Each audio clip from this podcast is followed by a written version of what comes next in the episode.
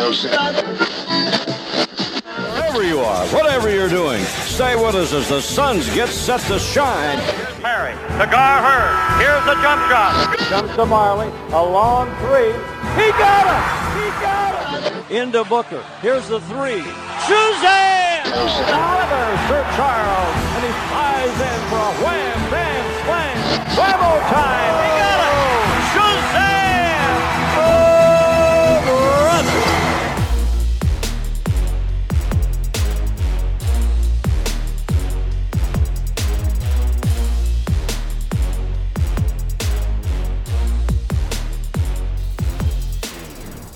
Hello and welcome everybody to the first episode of the Seven Seconds or Less podcast. This is a podcast about both the NBA generally and the Phoenix Suns specifically. I'll explain that a little later. My name is Max. If you're listening to this, you may already know me as Max MCC11 on Twitter. I'm joined by my co-host. He's all the way from Melbourne, Australia. You may know him already as the Four Point Play on Twitter. It's David Nash. How you doing, David? Good, thanks, Max, and uh, really excited to to get stuck into this. We decided we'd start a podcast. We both really like the Phoenix Suns and the NBA, don't we? It was a it was a snap decision. Uh. Got got to thank Evan for having us on the other day on his podcast, uh, Locked On Suns. I'm sure you all listened to that if you're already listening to this. And uh, yeah, we've we're gonna jump in. Yeah, so we realized that there's already a lot of you know NBA podcasting out there and a lot of Phoenix Suns podcasting out there, and we're not, we're not starting this because we think that we're better than them. We, you know, we're, we're humble guys, but we, we sort of view all the podcasts as either being categorized generally as NBA podcasts, you know, things like the Low Post, Dunked On, things that you know don't focus on the Phoenix Suns, or you know, there's also the the podcasts out there that focus oh, exclusively on the Suns. You know, Locked On Suns, Empire of the Suns, Solar Panel, uh, just name a few of those. And we think that we can sort of add to the conversation by having our podcast be about the NBA generally, but with a focus on the Phoenix Suns. Uh, Did I describe that right to you, David? Yeah, I think that's pretty much where we're going with this, and um, yeah, enjoy a lot of Suns content already. We're just hoping to to bring something a little different. Yeah, exactly. And and on that point, uh, our first three episodes are going to be a general mock draft. We're going to do a mock draft of the whole uh, lottery plus up to 16 for the Suns, but we're going to focus on the Suns the whole way through. So you know, each time we, we talk about a prospect uh, for the team that drafts him, we're also going to talk about his fit with the Phoenix Suns. Uh, today's episode is going to be just one through eight. Uh, the second episode we'll do nine through sixteen, and then the third episode we will do the second round guys as well as draft day traits. Uh, but before we get started with one through eight, we're gonna I'm gonna throw it over to David for what's gonna be a recurring segment uh, on the show. David. Yeah, so I'm to try and uh, bring a little history to the to the pod early on um, in in every episode, and and with our I guess first three episodes being focused around the draft, uh, the first one's going to be um, definitely focused on what was the highest pick the Suns have ever had before the 2018 draft, and and that is uh, twice we've picked at number two. Um, the most famous of those, did you know, Max, was of course, for Neal Walk. So, Neal Walk, as we know, was the consolation prize, or, or some say the booby prize, to uh, Lew Alcindor, or later known as one other than Kareem Abdul Jabbar. I've heard of him. Yeah. Yeah, he had a, he had a pretty good career. Uh, definitely a better career than Neal Walk. Both centers, both centers. Uh, Neal was 6'10", 220 from Ohio, and, and definitely played the the five position. Um, yeah, 69 was the draft, and uh, he went on to play a few seasons for the Suns. Uh, the 72-73 season was probably his best. It was it was a losing season with Connie Hawkins, and uh, he averaged 20.2 points per game, 12.4 rebounds, and 3.5 assists. Not a bad season, really, for no. you know what's known as the the bus pick for the the Suns. Um, he did lead the league in one category in that season, and that was 323 personal fouls. uh, Oh an wow. av- average of four per game. So he didn't last much. Did too- Kareem too- Abdul-Jabbar ever lead the league in personal fouls? I think not. exactly. Neal's got that on him forever. Um, Yeah, so he went to the uh, New Orleans Jazz. Shout out the New Orleans Jazz. Let's hope one day they. Uh, they I miss that. to that. name is that so name. good. It really is. Um, and then uh, he finished his career with the New York Knicks. Um, I found a great quote from Neal, which I think was uh, said much later in his life rather than in his playing career, and that was, uh, "I never paid attention to that bullshit. How many guys would love to be the second overall pick?"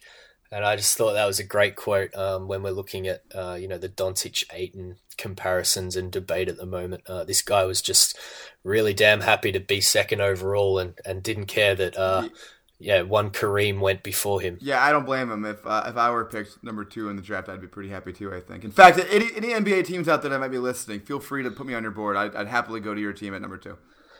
I'm sure you'd be a better pick than Anthony Bennett at one. I don't know about that actually. I might be like, the only person to be worse. so uh, yeah, just finishing up on Neal. Uh, in 1990, so much later on in his career, he actually uh, received an accolade from the White House. Uh, U.S. President George H.W. Bush. Uh, it was an Athlete of the Year. Can you uh, think it maybe at 1990 how the hell he received an Athlete of the Year award? Uh, did I forget about some sort of thing where every other athlete went on strike, or what, happened?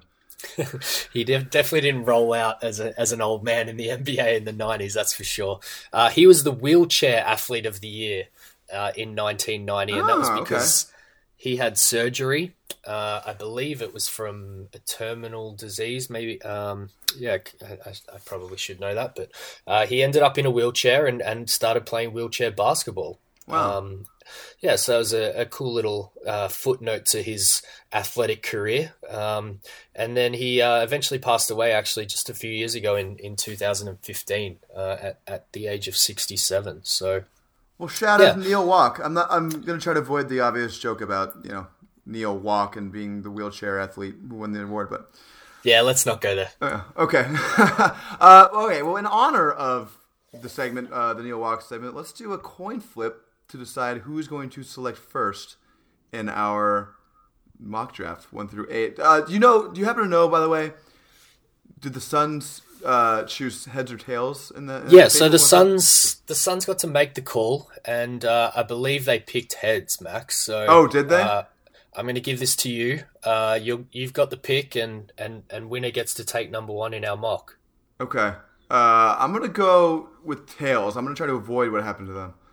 Okay, let's see if it's uh, lucky for you. Tails, it is. Hey, how about that? I'm There you go, you exercising the the, number demons one of pick. the, the demons of Suns past. Which we already uh, managed to do as a collective by uh, you know keeping that number one pick in the 18 draft. So Yes, we Um, did. well done. You Yep. uh, you have you have the honor of, I believe, more than likely taking Luka Doncic. So I know McDonough has said that we're going to consider multiple guys here. I think he mentioned specifically Michael Porter Jr., uh, Bamba, and Bagley. That's what I read. Yeah. Yeah, I, I don't buy it. I think it's it's coming down to Ayton or Doncic. Um, there's a, there's a strong case to be made for Ayton. I I've been tweeting about this a lot lately. Ayton's really gone way up my board because I, I'm trying very hard to do what U of A fans tell me to do and and take him out of that U of A system and not and not punish him too much for how bad he's looked there, and think about him more in an NBA defense. I, I see the tools, I see the quickness, I see the athleticism. I, really think that dude can get out in the perimeter and defend if he if he has the mental capacity for it. I mean, the dude, he is a freak at seven one. He is so quick. He he moves so well laterally for a guy his size.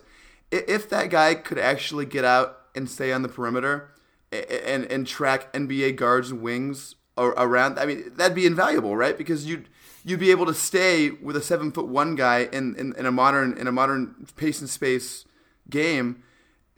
I, I can't imagine more of a matchup advantage than that. You, you'd be able to punish people. I totally agree, and uh, I've done a little bit the same, kind of, you know, trying to give him the benefit of the doubt and, and really look into it.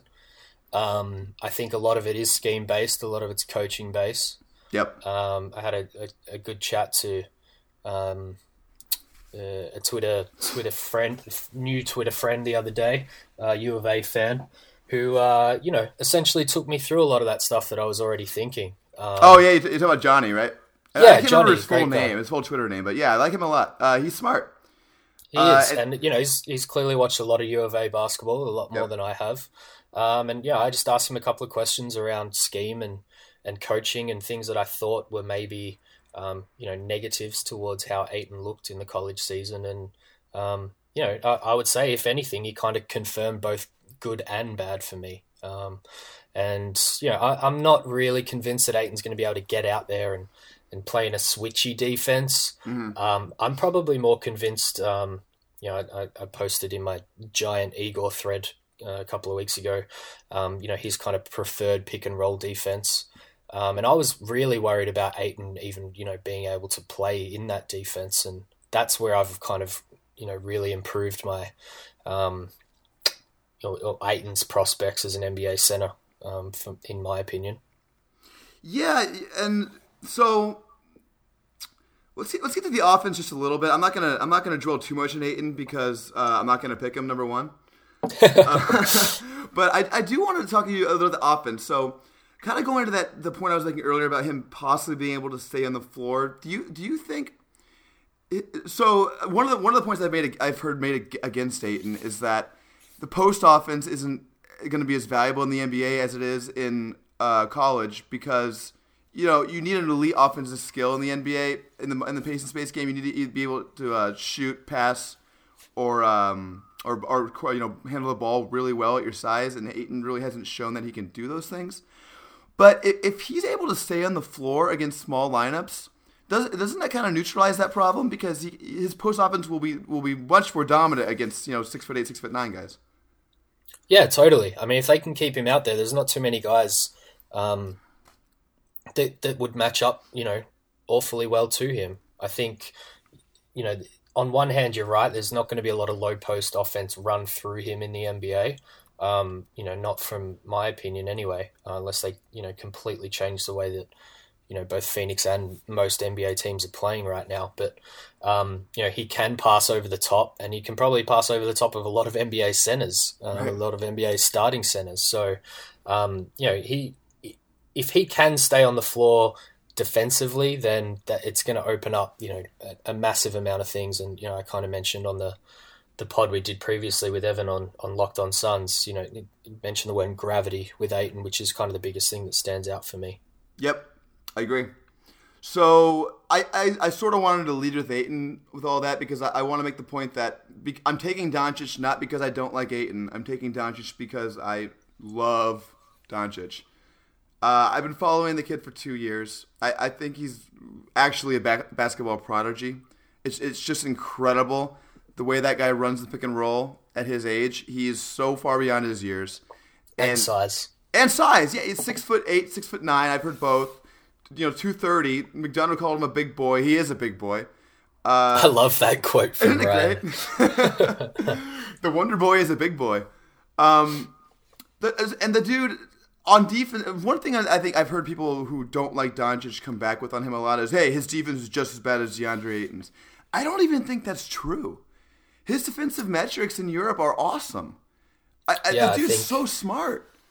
I think if uh, you know you look at a, a, couple of people, and Jacob Goldstein's another great follow on Twitter for anyone listening who's who's not following. Jacob E. Goldstein.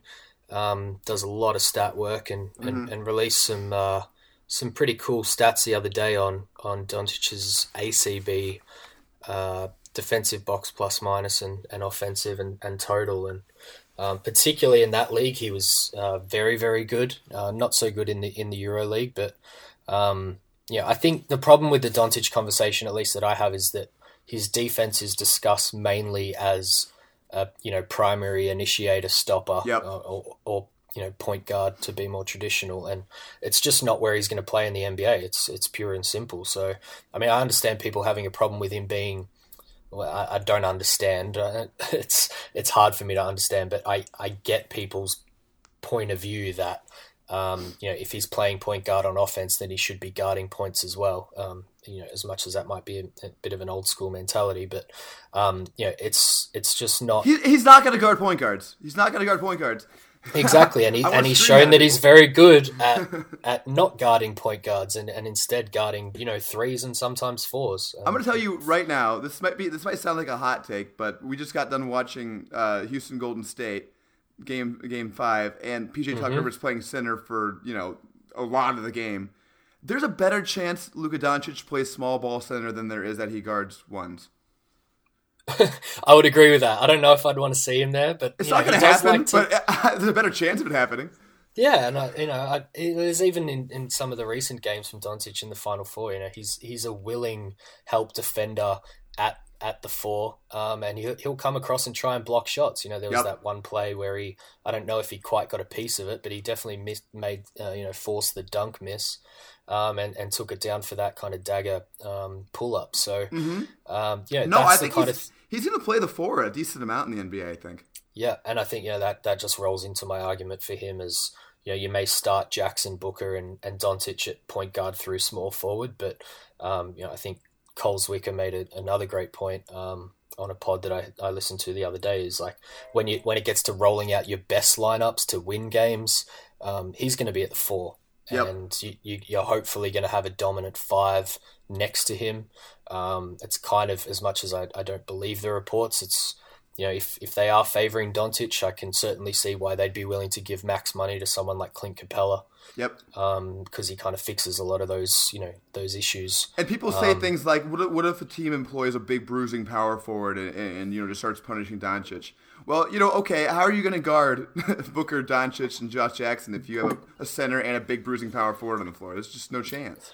Exactly, and and not to keep kind of you know plugging things that I've put on Twitter, but you know, that was kind of the end of my big uh, Igor thread. Was you you roll those three guys out, uh, you make sure that they're all adept at, at running the offense and, and running certain plays that that suit their skills, and you just make teams pick their poison. So they they may shut down one or find a good matchup for one. So then you just start running the offense through one of the others, and you know the simple fact is that if they are if the other team's playing a more traditional lineup um, you know, a, a point guard or a f- traditional four man is going to be on one of those three guys, and you're going to be able to, you know, against most teams, exploit one of those matchups. So, um, yeah, good luck. You know, you, you can argue, you know, until we're, um, you know, over it in a month's time about how it's going to fit on defense for, for the Suns. But, you know, my big thing is, you know, how the hell are other teams going to stop that?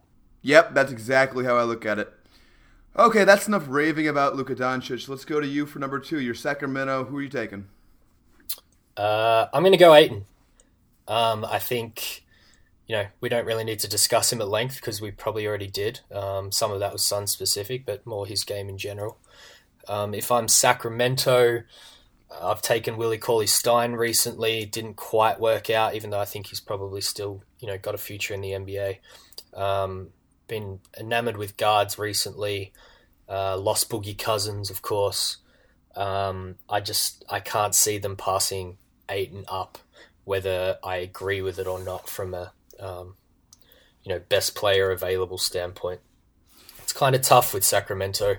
Um, you know, I, if it was my big board, I'd I'd be picking Jackson. Um, it's not a you know it's it's not a great fit with Sacramento, even though you shouldn't be too concerned with fit at the top of the board. But um, I just think with what their priorities are, what they've been trying to do, um, you know, very similar to the Suns, sick of winning. Uh, I just I just cannot see them passing up on Ayton, to be honest. I agree with you. Uh, they would take Ayton, I think, if if, if the Suns take Doncic. Uh, one one thing that really excites me about the the fit on Sacramento is, I, I mean, I can't. I'm I've been trying to think about it. I cannot think of an NBA history of a pick and roll that would be more athletic and quick and fun than De'Aaron Fox and DeAndre Ayton. I mean, that would just be ridiculous. Yep, I agree. Um, and you know, a lot of the, the positives that I can see on on Ayton um, diving and, and rolling with, you know, whether it's you know Booker or Jackson or or, or more traditional point guard, um, you can definitely see it Yeah. with Sacramento. Um, and, You also you know, you want to see uh, you want to see Ayton play with smart guards, and I think that you know, assuming Fox pans out, which I still think he will. I really like De'Aaron Fox playing with with uh, Fox and Bog and Bogdan Bogdanovich would be awesome. Definitely. Um, yeah, surround those two guys. You know, Fox isn't a great shooter. Uh, who knows about Ayton as a as a you know big shooter in the NBA, but um, you know, yeah, surround that pick and roll with with shooters, and and you might have something. Yep, and and then just one more point on fit. Like you said, I, I don't care that they have centers. I don't care that they drafted Harry Giles or they have Willie Cauley Stein. When you're thinking when you're talking about somebody like DeAndre Ayton, none of that matters. Yeah, yeah, and it and it shouldn't matter at pick two in the in the NBA draft. Nope, not at all. Okay, any more on Ayton at in Sacramento, or should I go on to Atlanta? I think we should keep moving. Okay, uh, so I think Atlanta's going to take Bagley, but I, I don't think it's a foregone conclusion. I think that the guy that I'm going to pick is, is very much in the, in consideration there, and that's J- Jaren Jackson Jr. Uh, I have him number two on my personal board. I know a lot of people are scared that he didn't play a ton in college because of foul trouble. He looked pretty raw. But when I watch that guy play, like, defensively, I don't think he's very raw at all. Other than the fouling, his instincts are are, are ridiculous. Like, that's the Yeah. guy who can make split second decisions on defense. He rotates so quickly. He looks like he's been in the NBA for six years and some of that stuff. Yeah, completely multi-dimensional when it comes to playing defense. I think, and um, you know, I've seen a couple of Suns fans, um, you know, link his high foul rate to, to someone like Marquese Chriss, um, and and then how how it might project. But I think it's a bit of a nitpick in in that you know Marquese Chriss fouled a lot in college and didn't play defense. Yeah. well, also, Marquese Chriss fouled because he was, you know, out of position or, or doing dumb things. Exactly. Jaren Jackson's fouls are just over aggression, or you know, he's in the right spots. He's just, you know, he's just fouling people. Exactly. Uh, and a little bit on Atlanta's roster. I, I don't view them as having anybody you draft around. Really, they have you know two decent prospects. They John Collins, sort of six ten power forward, nice motor.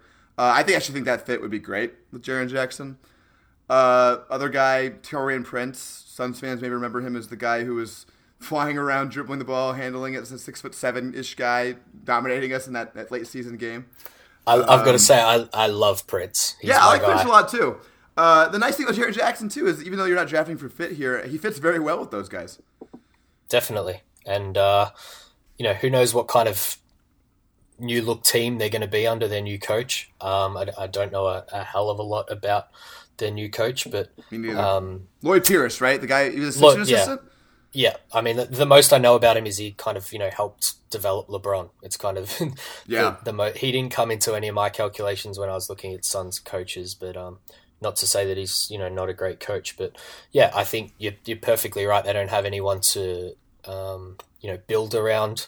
There's Schroeder as well, obviously on the team, whose future's a little bit up in the air, but you're probably not Schroeder in a position. sucks.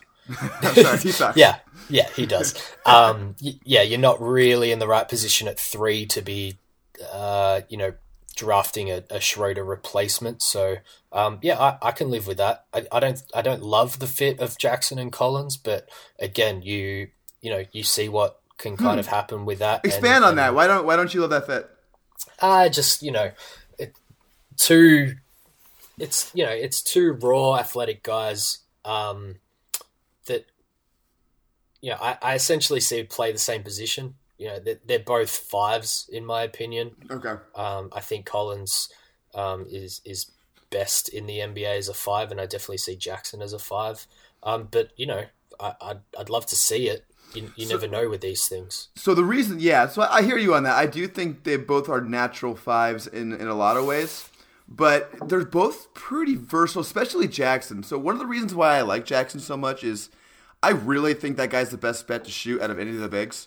He shot 40% from three in college, 80% from the line.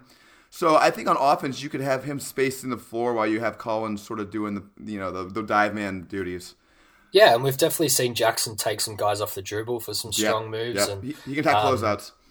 yeah, so yeah, maybe uh, you know I'm I'm I'm probably being a, a little bit too simplistic with that, and, and, and doing what I kind of you know accuse others of doing in the kind of Doncic debate. So uh, as I said, I'd love to see it. I'm I'd, I'd be a, a little bit skeptical at this stage, but. Um, I'm I'm totally fine with the pick, and if it doesn't work out, and, and Jackson's as great as what we you know think he'll be, then you just move Collins. It's it's not a Yep. big deal. Yep. And one last point I'll make on why I like JJJ to Atlanta, uh, Atlanta so much is that you know Atlanta is one of those teams that's in the very beginning stages of its rebuild. This is like year they're going to be entering year two of a, of a rebuild. Mm-hmm. This is their first chance to draft somebody with a, with a really high pedigree. So the fact that if you know if, if Jackson's as raw as some people think he is, that's fine for Atlanta. They don't mind sucking for a couple more years. They can develop yeah. him. They, they have they can have patience with him. So I, I love the fit. I think that's I, I actually think there's a chance they, they actually do that on draft night, but we'll see. Yeah, I think I think it makes a lot of sense from a, a yeah, as you say, kind of team construction standpoint and, and, where they are in you know their timeline, so to speak. Cool. All right, let's do uh let's do number four, Memphis. Who, who we got? Uh, this one's tough. Um, mainly because Memphis is tough. You know, they're in a they're in a weird position. You know, they are kind of want to you want to blow them up, um, but you've kind of got to understand the you know the ownership structure there and, and small market team. I don't know if they're necessarily in a position to, and they're probably going to be stuck with um, you know at least Chandler Parsons' contract. Don't know if you're going to get a hell of a lot for Marcus Gasol's contract at this stage. I wouldn't trade for him. He was bad last year. Yeah, and I, I don't think there's many that would. Um, and you know Conley's a, a whole nother beast as well with you know all his health problems too. So it's a tough position for me. Looking at who's kind of there, you've got um, Bamba, you got Bagley, you got Porter Jr. Uh, Carter would be a you know a safe bet for lack of a better term, um, but I'm probably going to go with Bagley. Um, I like the fit currently. I like the fit with Gasol um, particularly to to start with. I mean, I'm I'm sure people probably argue that you know Bagley might project to be more of a, a five going forward in, in best lineups, but um, you know I, I kind of just see Bagley as a you know proves both sides right if that makes sense. So um, if they do tend to bottom out, you know Bagley's the kind of guy that you could you know hopefully build around. Um, but you know he, he should be able to slot in there straight away if, if Memphis is kind of you know aiming for an eight eight seed playoff spot um, next season, which is kind of where I expect them to go. Yeah, they're definitely going to try to win now, and uh, I, I, I would have taken Bagley too. I think that's the almost an obvious pick. I think Memphis pretty much runs to the podium if he's available there, because there's there's a lot of upside there for the future, but also given his motor and his athleticism, that guy is going to be helping right away. And they're gonna they're gonna be very attracted to that. I think.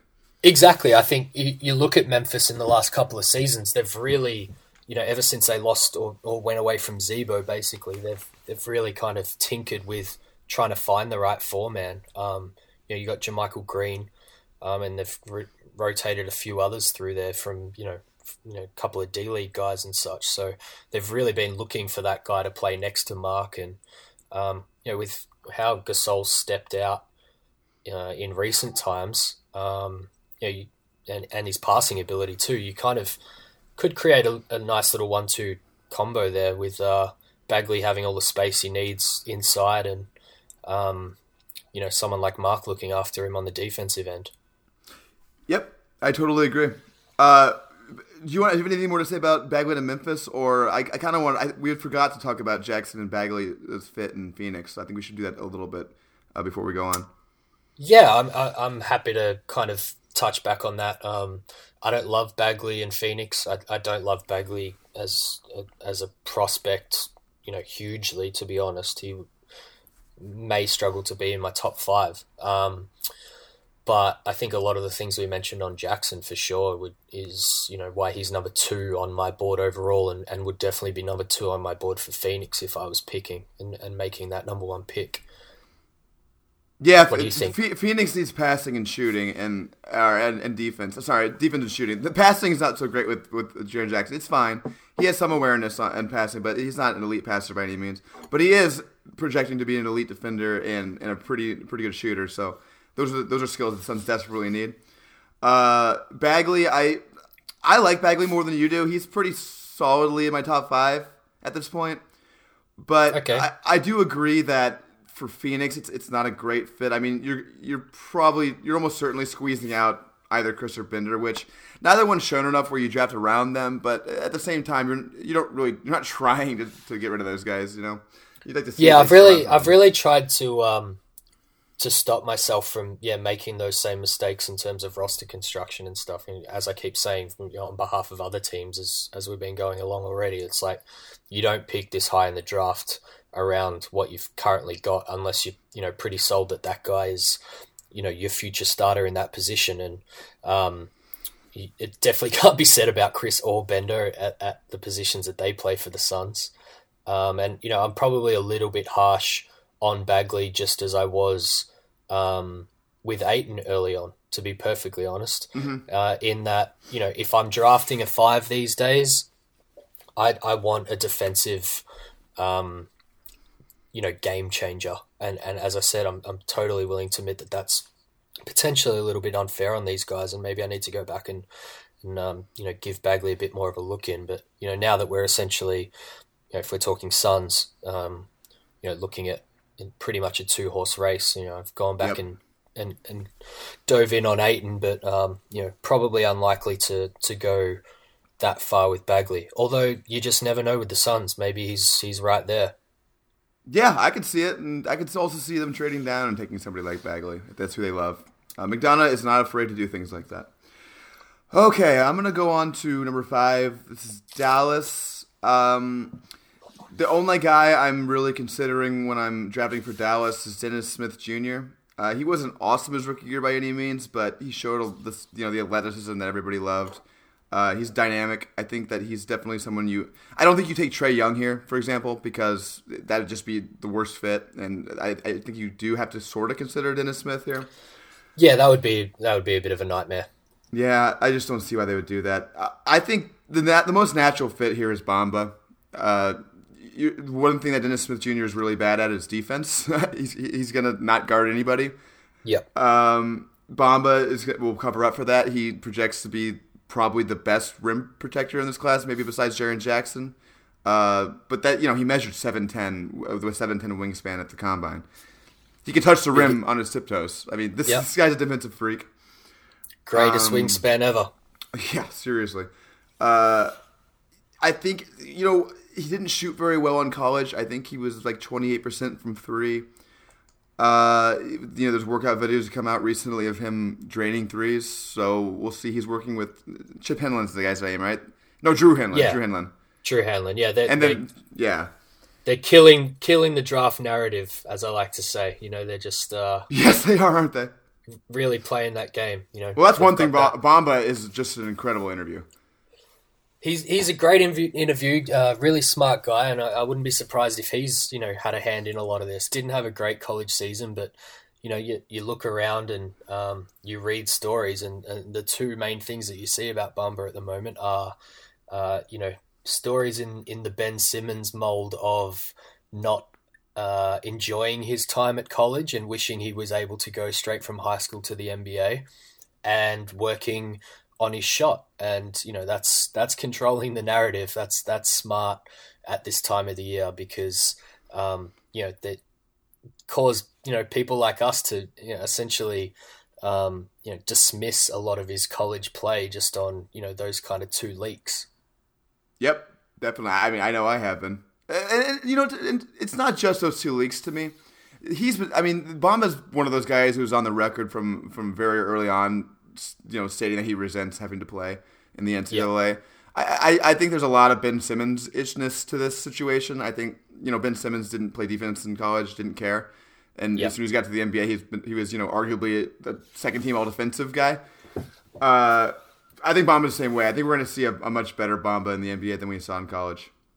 Yeah, I agree. I think you know just touching on Simmons is you know before his college career there was um, you know articles and, and pieces written about him about him competing with the likes of Harden and LeBron at, at Nike camps. Mm-hmm. Um, and and holding his own as a seventeen year old. You say Nike? Sudden, say Nike camps? yes. Sorry, sorry for the accent. Nike, Nike camps. Um, I love it.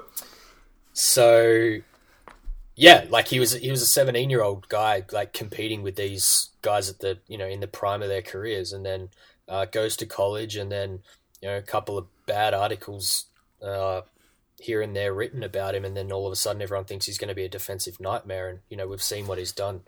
The only uh, difference that I would say with with between him and Bamba is, you know, other than Bamba being a you know complete freak of an athlete, um, I've actually spent the last kind of week or so watching a lot of stuff in relation to Ayton, where you know Bamba pops up quite a bit, whether it's their kind of high school game against each other or or um, you know one on one workouts prior to when they went to college, and um, Bamba really struggles to guard Ayton in those one on one situations, which you know says a lot about Ayton's offensive game, but um, you know it also said a lot about Bamba. So uh, I, I'm fine with Bamba as a um, you know weak side protector.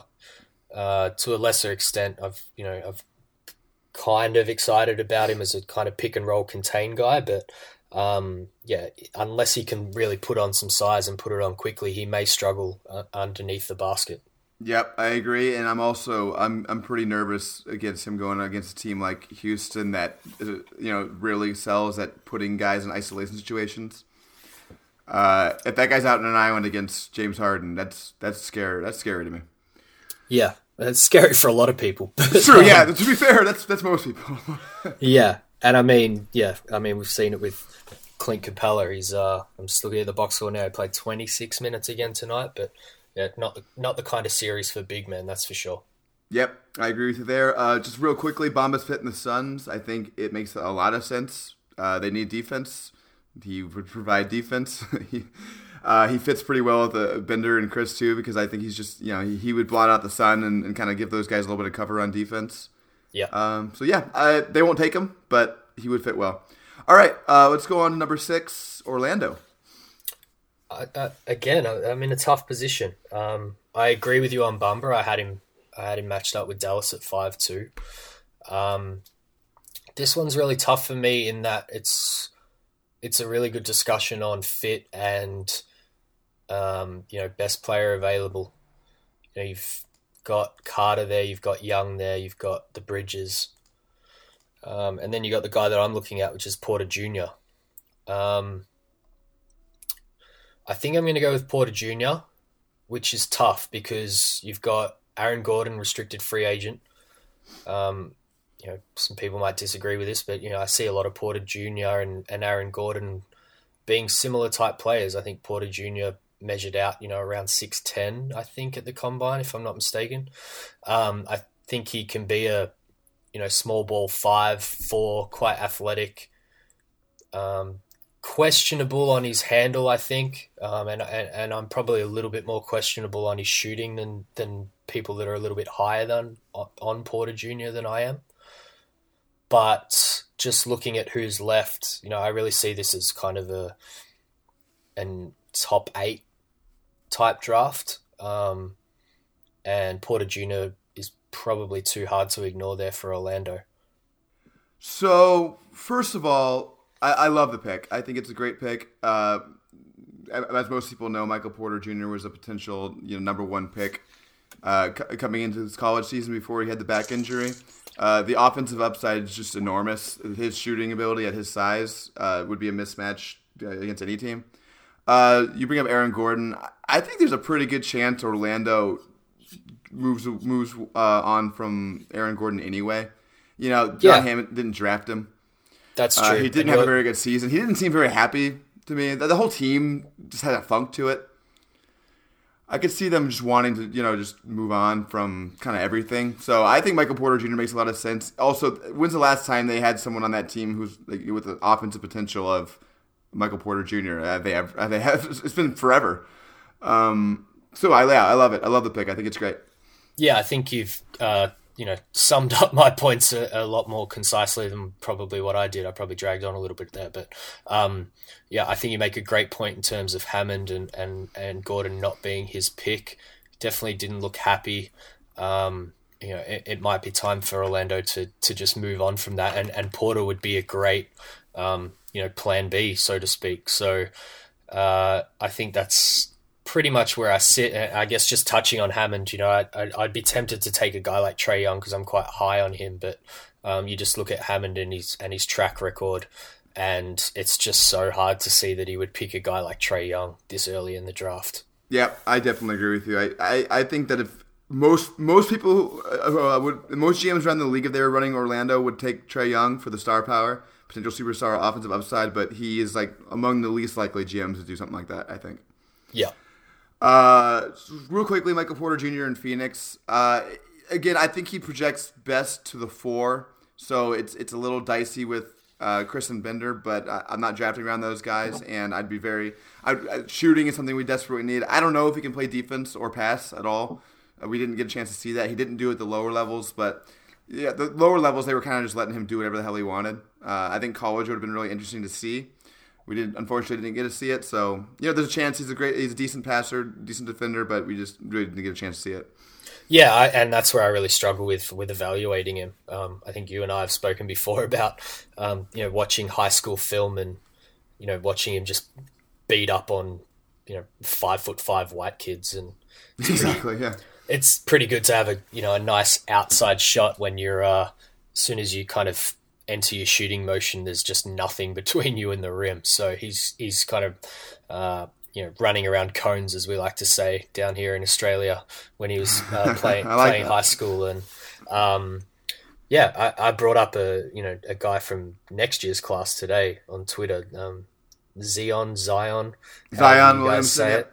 Um, and yeah, I, I see that as as a very similar um, kind of high school arc and you know I, it was kind of just bringing that up as a point in terms of you know we will at least get to see Zion play college and um, you know evaluate him a little bit. I'm so I'm so excited to watch him in college. I really am. I think he's going to be so fun. He's just a he's a bully, man.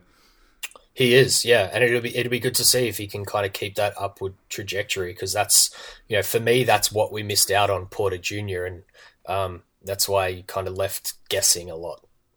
Yep, I know it's tough. Uh, I would love to have him in my in my top three even, but I just, just can't do it. I just I just don't know what I'm evaluating really. You know. Yeah. Okay. Uh, let's go on. Chicago at seven. Uh, I for some reason I don't. It doesn't seem like they're that into this guy. Uh, but you know it's all smoke screens this time of year, so you don't really know. But I I don't know why they wouldn't take Trae Young. Uh, they desperately need a perimeter offensive guy. I, Markin showed a lot in offense last year. I think he's going to be a, an awesome stretch big. But mm-hmm. Kris Dunn, that guy's he was a little better this year, but he's he's not an offensive player. He's a defensive player. Uh, and I think that I, first of all, I wouldn't draft around Kris Dunn. He hasn't shown enough. But I actually kind of like the fit with, with Trae Young and, and Kris Dunn because Trae Young can play off the ball. Oh, by the way, I, I guess it wasn't clear. I'm, I'm taking Trae Young. Uh, he, he's an. I mean, everyone knows about the shooting. Uh, I think what gets a little lost is is his you know transformative passing. The guy has elite vision. Uh, he's an excellent passer. He can make every pass. He's short, which which is something that puts him a little bit behind someone like Doncic. You can't see over the defense, but the dude, his teammates were awful last year. He had terrible teammates, and he still led the NCAA in assists. I mean, the guy is a transcendent passer. Uh, I think he would immediately transform uh, Chicago's offense. Him and Lauri would be an awesome duo on offense. Defense is a, a different story. Uh, they would probably give him 125 points a game, but it's something I think you just have to figure that out later. Yeah, I think. Um, yeah, he. You, have ruined my next pick, so that's that's my initial reaction. Ha! Sorry, and, Cleveland and prob- fans. Probably would be what uh, Cleveland's initial reaction would be as well. But um, yeah, I think you make a lot of good points. I, I wish I could, you know, properly credit this to someone. I, I saw on Twitter that you know someone say just because Chicago have a lot of mediocre guards does not mean that you do not take Trae Young if he's there at seven yep. on the board. Um, I don't think they have anyone even close to someone that you you know wouldn't consider a point guard uh, at, at, this position. And yeah, I agree. Fit with Kris Dunn. Don't forget, you've also got Zach LaVine. Um, so you know, it could be a, a, Chicago that we're not used to seeing. Like, a, you know, they're gonna exciting. pay. They're gonna pay Zach LaVine so much, aren't they? Oh, a, a, an awful amount of money. oh no. Sorry. Um, yeah, I'm not. I'm not a huge Zach LaVine fan, unfortunately, but um, yeah, the, the roster's a little bit of a mess. Lauri was a great, great hit for them last year, and, and, and a pretty good overall trade in the end. Yep. Uh, but yeah, you know, as I said, we, we might see Chicago going in a bit of a, a different direction that we're not used to seeing, and, and be a kind of fast, you know, shooting focused, uh, you know, quite a quite a young team. So yeah, I'd be excited by that pick if I was a Bulls fan. Yep, so would I. Uh, just real quickly touching on his fit in Phoenix uh, off It's pretty simple. Offensively, I love it. Defensively, it would be terrifying because Devin Yeah. Booker does not play defense, and Trae Young probably will not play defense. So yeah, that's really all there is to say about that. you can you can take all the uh, you know Doncic heat on defense and apply it straight to Trae Young, and it would actually make a hell of a lot more sense than what Oh, it does when you're talking Oh, about yeah. Doncic. Because he can only guard ones, Trae Young, Exactly. and he won't do it well. uh, Not at all. okay, let's uh, let's let's finish this off with Cleveland. Who do you got? As I said, this is tough now. I, I definitely had Young slotted in there and was hoping that he would fall. Um, yeah, uh, it's probably a race in four. You've got the Bridges, you've got Carter, and and you've got uh, Smith. I would say is probably my next bet. Um, it, it's tough. I think you know everyone touches on Cleveland being in a in a really tough position here. You, I think the reason I liked Young for them is kind of fits both, whether LeBron stays or whether LeBron goes. Um, you take one of the bridges, and the fit obviously with LeBron is a, a little bit suspect about you know it particularly longer longer term if LeBron signs a you know long term extension there. Um, so yeah, I, I'm in a tough spot. Um, Real quick, I, I think you bring up a good point there. Is that so much of what you'd want to do here depends on whether LeBron stays or goes. And what's going to make this so hard for Cleveland is, you know, judging by history, LeBron's not going to say whether he's going to stay or go. Yeah. He's going to keep everyone in the dark. they're going to So- have absolutely no idea. Nope. Like lit, literally none. So you, Yep. you're making a total guess. Um, yeah, I think you see with the trades, they've tried to, you know, straddle that line of giving him help um, at the trade deadline, but, you know, they didn't totally, um, you know, they didn't get rid of this pick, for instance, for, for Right. short term help. So I think they've, they've definitely got one eye on, uh, you know, life without LeBron. Um, but I, I still don't think it's enough to take one of the bridges. I, I'm interested in in a guy like Smith, and you know he's continuing to rise up people's boards. But yeah, I'm probably going to go safe here, mainly because I, I don't believe Carter deserves to slide past eight. Um, I do think he's the kind of guy that, that may slide on draft night because he's just that, um, you know, good all round player, not flashy. Doesn't Yeah, he- anything he's not exciting, amazing. right? Yeah, he's he's the slider, which you know I'm kind of I'm, I'm ruining a bit of a, a question I've got for you later. But you know, if you pick one guy in this top ten who's who looks to slide, um, yeah, I, I think Carter's that guy. So yeah, I'm going to root for him a little bit here, and I'm going to slot him in at eight to Cleveland. Uh, the fit is obviously, um, you know, somewhat suspect, but you know maybe LeBron goes, and therefore you look to trade Love as well for whatever you can get for him, while he's still got, um, you know, some value on the market, I suppose. I think he'd Um, have a, a decent amount of value. I think people are, are sleeping on him a little bit. Yeah. So yeah, you you slot Carter in there as a kind of four five. Um, I really like his, um, you know, his passing game. Uh, I kind of looked at him a bit early on as, um, you know, as a bender type replacement. I think he would do a lot of things that uh, you know I hope Bender eventually does for the Suns, and and probably do them better straight away. to I be totally agree honest. with you. Uh, I think he's a better bet for sure to defend the rim than Bender is. Mm-hmm. Um, his passing, I agree with you. I think he's the best passer of the bigs. Uh, Yeah, I'd he- agree he with showed that. a lot of vision there. His shooting looks pretty good. I think he shot forty percent from three, right? Or a little over that, maybe. Yeah, I'd have to take a look, but it, yeah, he's definitely a, a plus there and something to work on. Yep. So yeah, I, I like this pick. I think it. I think it makes sense regardless of whether LeBron stays or goes, which is something that will be attractive to Cleveland. Mm-hmm. Uh, I think people are kind of sleeping on his upside a little bit. The Al Horford's the comparison you hear a lot, but I think there's a chance that he's more of a volume scorer than than Al Horford is. Okay. Uh, because just because I, it, I, Al Horford is just unique in the way he's unselfishly plays the game. I, I think Wendell Carter would just be a little more aggressive than he is in offense.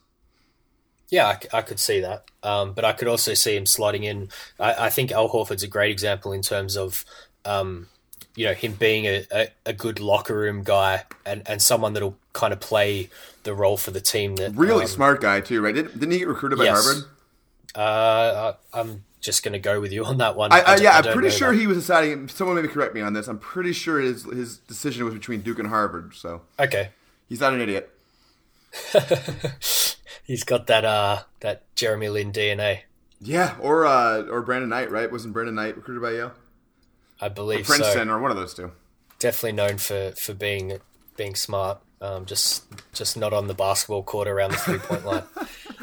They, that, Brandon Knight, they gotta get that guy not shooting long twos next year. They just have to. I'm you know I I'm an Igor stan, the biggest Igor fan out there. Wait, really? moment, You like. Igor? just just a little. Uh, I wasn't. I was you know not too disappointed with that hire.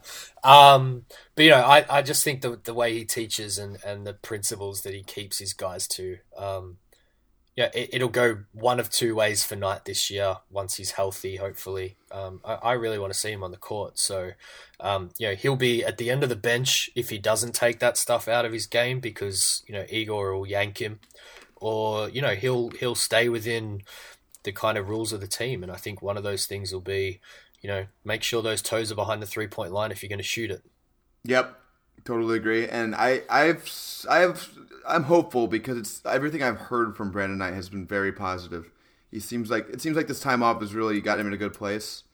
So It- it- again, it could have gone one or two ways. I would have thought he could have, you know, got really dark. Um, you know, guys struggle being out of the game for that long. yep, Um, but yeah, I, I would 100% agree. He seemed to be in a in a worse place mentally before his injury, um, which is kind of ironic than what he seems to be now and what we're seeing out of him. And you know, we're even seeing him, you know, say stuff that he just wants to come back and and contribute to the team, you know, however he can, which is miles away from, you know, the the preseason quotes of him not wanting to give up his starter's job and, and, and kind of being jealous of of totally. Booker- I, think I through. think uh, a big part of it was the, it didn't make sense when Bledsoe and Booker were here. I think it's going to be a lot better with Bledsoe gone. Yeah, I, I I can agree with that. Okay, so before we finish this up, we're going to turn to our last segment. It's going to be a recurring segment. Uh, I'll go ahead and let you uh, introduce it, David, because you're going to be asking the questions. All right, that's uh, that's the seven seconds or less segment, I believe. Uh, we're going to tie that in with the with the name of the pod. Um, kind of just a, a quick hitter uh, without notice. I haven't I haven't told Max what I'm going to ask him, and um, other than the little clue before when I was talking about I'm going in blind. you're going in blind. So you've got seven seconds or less to answer these three questions, and, and as you said, we'll keep it as a as a regular thing to, to end our pod. What happens to me if I uh, if I go beyond seven seconds? Uh, you, you lose your, your right to ask questions back at me next Oh, episode. okay. Shit. Uh, I'm going to be on the timer. Okay. All right, so number one, I'm going to keep it simple. First first time doing this, so I'm not going to stretch it too much. Uh, who is your biggest riser in the draft in a month's time? Uh, does Zhaire Smith count, or has he already, already risen? I'm going to disqualify him. Oh shoot. Okay. Uh, I think Kevin Huerter. I think I think I think Huerter's gonna go uh, around like 15 or 16, and people are gonna be shocked by it because he's like a tall, lanky white guy who can shoot. But he, that guy's great. He's gonna go in the top 15. I really, really like that. That's that's a great pick, and, and shout out to Rich on Twitter. Yeah, Rich like that. Find the shooter. Uh, so number two, go on the opposite, biggest faller, and and we're we're going to disqualify Carter because of what we already spoke about as well. I'm gonna say Miles Bridges, and teams are gonna look stupid for doing it. Okay, I can see that. That's that's a good pick. Um, he shouldn't have gone back to college. No, that was a big mistake. Not him and uh, Robert Williams. Neither of those guys should have done that. All right, uh, over to three. You, you're keeping to the time limit so far, which is good. I'm trying. Uh, I'm gonna go. It's two parter because I, I kind of need to know something off you first, and uh, it, it's a little left to center, but you got to go with me here, okay? Okay. So, first question: Who do you like more out of John Collins and Taurean Prince? Taurean Prince, mainly because of the position that they that they play. Okay, I like it. That's kind of how I frame the question, so that's good. So, draft night comes. Mm-hmm. Phoenix are on the clock. Atlanta calls. They're offering three, 19, and Prince. And they want 1 and 16 off Phoenix. And your intel you're pretty set on the fact that Ayton and Doncic will go one and two. What do you say?